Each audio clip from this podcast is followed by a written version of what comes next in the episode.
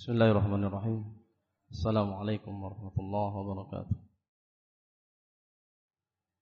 إن الحمد لله نحمده تعالى ونستعينه ونستغفره ونعوذ بالله من شرور أنفسنا ومن سيئات أعمالنا من يهده الله فلا مضل له ومن يضلل فلا هادي له أشهد أن لا إله إلا الله وحده لا شريك له وأشهد أن محمدا عبده ورسوله. قال الله تعالى في كتابه الكريم يا أيها الذين آمنوا اتقوا الله حق تقاته ولا تموتن إلا وأنتم مسلمون. يا أيها الناس اتقوا ربكم الذي خلقكم من نفس واحدة وخلق منها زوجها وبث منهما رجالا كثيرا ونساء. واتقوا الله الذي تساءلون به والأرحام. إن الله كان عليكم رقيبا. يا أيها الذين آمنوا اتقوا الله وقولوا قولا سديدا. يصلح لكم أعمالكم ويغفر لكم ذنوبكم. ومن يطع الله ورسوله فقد فاز فوزا عظيما. Masyaallah muslimin jamaah salat Jumat yang semoga dimuliakan oleh Allah taala. Al-Imam Ibnu Qayyim dalam kitab beliau Jawabul Kafi Ad-Da'u Dawa beliau mengatakan memberikan gambaran kepada kita yang begitu indah. Yang kata beliau, mimma yang bagi an yu'lam anna dhunuba wal ma'asi tadur wa la wa anna dararaha fil qulub. Ka darari sumum fil abdan ala ikhtilafi darajatiha fil darar. Kata beliau rahmatullah alaih di antara perkara yang seharusnya kita ketahui bahwasanya yang namanya dosa yang namanya kemaksiatan pasti berbahaya. Pasti bermadarat.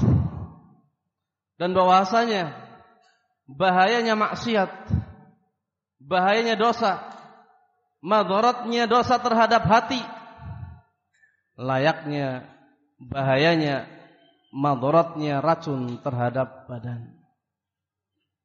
Gambaran yang begitu indah. Sebagaimana kita tahu bersama bahwasannya yang namanya racun pasti bermadarat terhadap badan. Kita semua ketika kita mengkonsumsi sesuatu yang mengandung racun, atau kita tersengat binatang yang mungkin berbisa mengandung racun. Segera serta merta kita berobat. Segera kita netralkan racun tersebut karena kita tahu kalau racun tersebut dibiarkan akan berbahaya terhadap badan kita. Akan bawa kematian atau minimalnya akan membuat kita cacat atau membuat badan kita sakit. Sehingga perkara yang dimaklumi bersama. Seseorang ketika terkena racun, segera dia bersihkan. Karena dia tahu racun itu berbahaya terhadap badannya. Begitu pula harusnya ketika seorang terjatuh ke dalam dosa dan kemaksiatan. Dia jadikan, dia gambarkan bahwasanya yang namanya dosa layaknya racun. Ketika kita terkena racun segera kita bersihkan. Begitu pula harusnya ketika kita terjatuh ke dalam dosa dan kemaksiatan. Terkena racun mungkin hanya kemungkinan. Tidak semua dari kita ya mengkonsumsi racun atau terkena binatang berbisa yang mengandung racun. Namun kita tahu kalau seandainya kita atau saudara kita atau kawan kita atau keluarga kita terkena racun, kita bersegera bersemangat bagaimana agar racun tersebut diobati. Harusnya begitu pula ketika kita terjatuh ke dalam dosa yang itu sebuah kepastian. Yang itu sebuah sunnatullah. Semua dari kita suka tidak suka, ridho tidak ridho, pasti terjatuh ke dalam dosa dan kemaksiatan. Kita bukan malaikat. Kita bukan ambiya wa rasul, kita bukan orang yang maksum.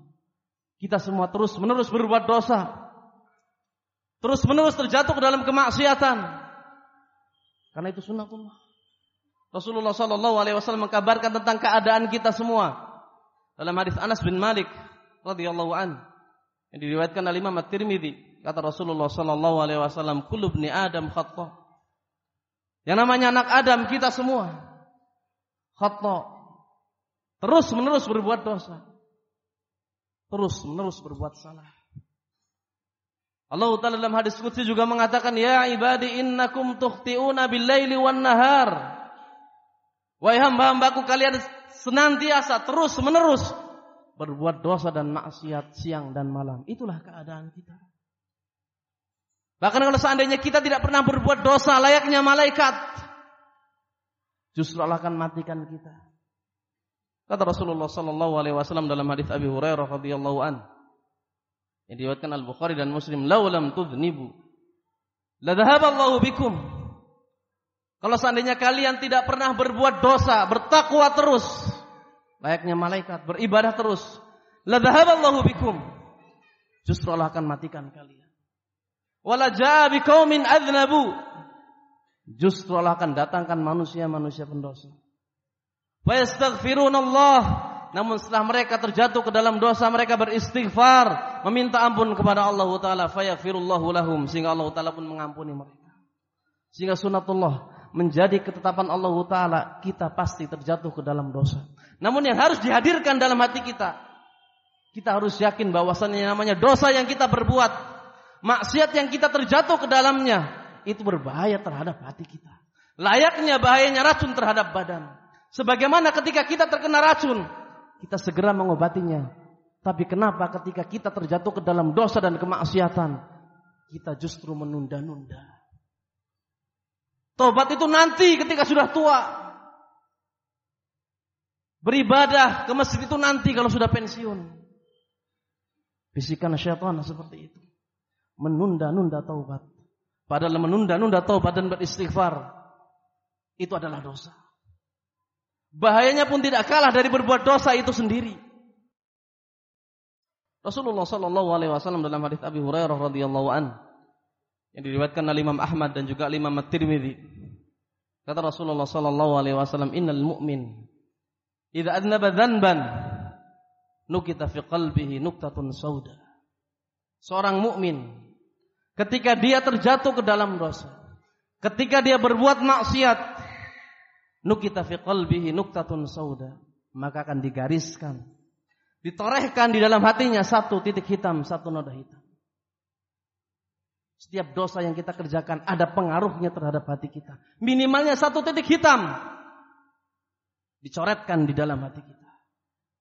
Fa in taba wa naza'a wa aqla'a wa astaghfara. Namun kalau hamba tersebut yang tadi terjatuh ke dalam dosa, dia bertaubat.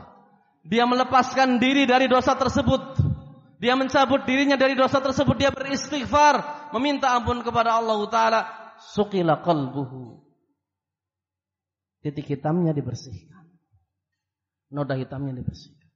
Wa in zada. Namun kalau enggan dia bertaubat.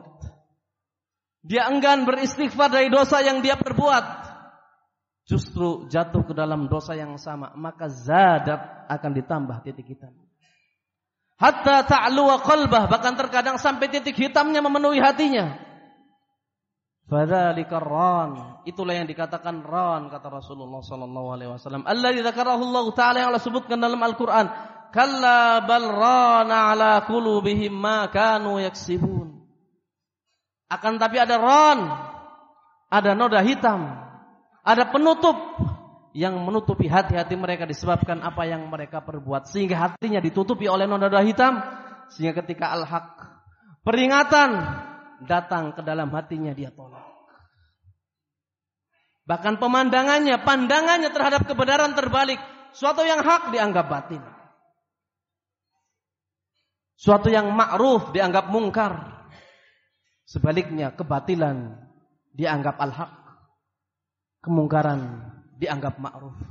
Ketika ada kebenaran dikerjakan dia ingkari. Namun ketika ada kebatilan dia dakwahkan dia kampanyekan dan betapa banyaknya manusia-manusia seperti itu. Menjadi bala tentara iblis untuk mengkampanyekan, mendakwahkan kebatilan karena menurut pandangannya itu kebenaran, itu kebaikan. Nasallallahu salam wal afiyah. Sebabnya apa? Karena hatinya sudah tertutupi oleh noda-noda hitam dikarenakan dosa-dosa yang menumpuk yang dia tidak bertobat dan beristighfar dari dosa yang dia kerjakan. Sehingga namanya dosa sekecil apa pun bermadarat terhadap hati kita. Layaknya racun. Seremeh apa pun racun yang mengenai kita, kita bersegera menetralisir. Karena kita yakin racun itu bahaya. Begitu pula harusnya ketika kita terjatuh ke dalam dosa dan maksiat yang itu pasti kita pasti terjatuh ke dalam dosa dan kemaksiatan, maka jangan kita biarkan dosa dan maksiat yang kita kerjakan merusak hati kita. Segera kita obati, segera kita bersihkan, segera kita netralisir. Aku lumas sami'tum wastaghfirullahu li wa lakum wa lisairil muslimin fastaghfiruh innahu huwal ghafurur rahim. إن الحمد لله حمدا كثيرا طيبا مباركا فيه كما يحب ربنا ويرضاه. أشهد أن لا إله إلا الله وحده لا شريك له وأشهد أن محمدا عبده ورسوله. Masyar muslimin jamaah Jumat yang semoga dimuliakan oleh Allah Ta'ala. Sehingga yang namanya dosa dan kemaksiatan Ini memiliki efek Memiliki pengaruh yang begitu jelek Terhadap hati dan badan kita Di dunia dan di akhirat efek dari dosa dan kemaksiatan begitu banyak. Di antara yang disebutkan oleh para ulama menyebutkan tentang jeleknya pengaruh dosa dan kemaksiatan. Annal ma'asi tazra'u amthalaha wa yuwallidu ba'daha ba'dha. Yang namanya maksiat. Yang namanya dosa ketika pelakunya enggan bertobat dan beristighfar dari dosa tersebut, dari maksiat tersebut maka maksiat tersebut akan melahirkan kemaksiatan yang lain. Sebuah dosa akan melahirkan dosa yang lain. Sebagaimana dikatakan oleh para ulama salaf, "Inna min uqubatis sayyi'ah as-sayyi'ata mithla." Di antara adab Allah Taala terhadap pelaku maksiat Hukuman Allah yang Allah timpakan kepada pelaku maksiat yang pelakunya enggan bertobat dan beristighfar adalah dia mengerjakan kemaksiatan yang setelahnya. Mungkin kita sering mendengar satu kedustaan akan menyebabkan, menimbulkan, melahirkan ribuan kedustaan. Seperti itulah yang namanya dosa. Ketika pelakunya enggan bertobat, enggan beristighfar, maka kemaksiatan yang lain akan dia kerjakan. Terus menerus dia kerjakan hatta ya'izza 'alal 'abdi mufaraqatuha Sampai ketika seorang hamba terus-menerus mengerjakan dosa yang sama sehingga akhirnya dia berat untuk meninggalkan dosa tersebut. Berat. Ketika dia harus melepaskan dosa-dosa yang dia kerjakan. Bahkan sebagian fusak, sebagian pelaku maasi tidak ada motivasi bagi dia untuk melakukan kemaksiatan kecuali dikarenakan rasa sakit ketika dia meninggalkan kemaksiatan tersebut. Nauzubillah. Maksiat dosa seolah-olah jadi obat dari sakit yang dia derita ketika dia meninggalkan maksiat yang biasa dia kerjakan. Silakan tanyakan kepada orang-orang yang sudah candu terhadap obat-obat terlarang. Apa yang ia rasakan ketika dia tidak mengkonsumsi barang haram tersebut? Mungkin menggigil, badannya kesakitan. Derita yang dia rasakan luar biasa ketika dia meninggalkan kemaksiatan yang biasa dia kerjakan. Ya. Silahkan tanya kepada pecandu khamr. Bagaimana ketika dia tidak bisa atau ketika dia harus meninggalkan minuman yang dia sukai. Betapa gelisahnya. Betapa sakitnya badannya berbuat maksiat. Tidak ada motivasi dari berbuat maksiat kecuali sekedar sebagai obat dari rasa sakit yang dia derita. Di awal mungkin merasa nikmat. Ketika dia berbuat maksiat. Namun ketika maksiat tersebut dia kerjakan. Akhirnya rasa nikmatnya sudah hilang. Tidak ada motivasi bagi dia untuk mengerjakan maksiat. Kecuali sekedar untuk mengobati rasa sakit yang dia derita. Sebagaimana disebutkan orang-orang fusak wa ka'sin syarabtu ala ladzatin. Betapa banyaknya gelas-gelas yang aku nikmati di atas kelezatan. Wa ukhra tadawaitu biha minha. Namun kesudahannya aku obati rasa sakitku tersebut dengan khamr ini. Sudah hilang kenikmatan yang dia rasakan di awal. Kesudahannya adalah rasa sakit yang dia derita ketika dia harus meninggalkan kemaksiatan yang dia harus kerjakan. Akhirnya dosa menjadi sebuah candu bagi dia. Kalau dosa sudah menjadi candu bagi dia, betapa beratnya dia untuk meninggalkan dosa tersebut. Pintu taubat seolah-olah tertutup. Jalan taubat seolah-olah tidak dibukakan bagi dia. Berat dia untuk meninggalkan dosa dan kemaksiatan yang dia biasa kerjakan. Nauzubillah. Sehingga yang namanya dosa dan kemaksiatan itu luar biasa berbahaya. Jangan pernah kita meremehkan dosa sekecil apa pun. Kata Bilal bin Sa'ad radhiyallahu an, "La tanzur ila sigharil khati'ah, walakin unzur ila man asaitah." Jangan kalian lihat kecilnya dosa yang kalian perbuat, namun perhatikan siapa yang kalian maksiati. Mungkin betul dosanya kecil. Namun kalau kita lihat siapa yang kita maksiat. Yang kita maksiat adalah pemilik alam semesta. Rabbuna Allah Ta'ala. Sekecil apa pun maksiat yang kita kerjakan. Kita bermaksiat kepada Allah Ta'ala.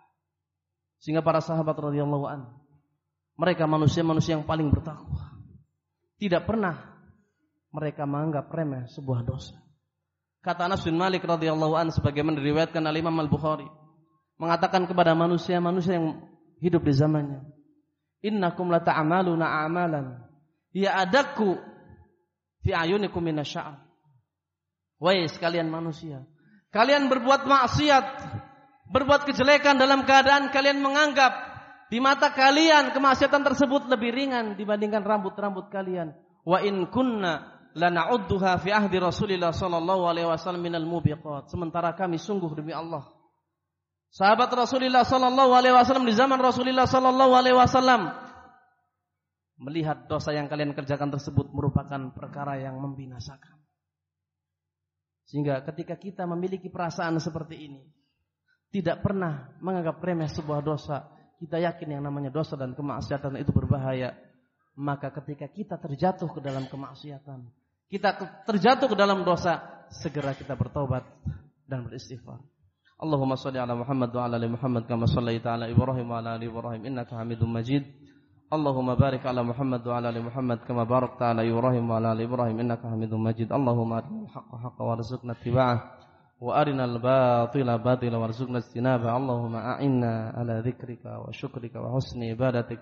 Rabbana la tuzigh qulubana ba'da idh hadaitana وهب لنا من لدنك رحمة إنك أنت الوهاب ربنا آتنا في الدنيا حسنة وفي الآخرة حسنة وقنا عذاب النار أقيم الصلاة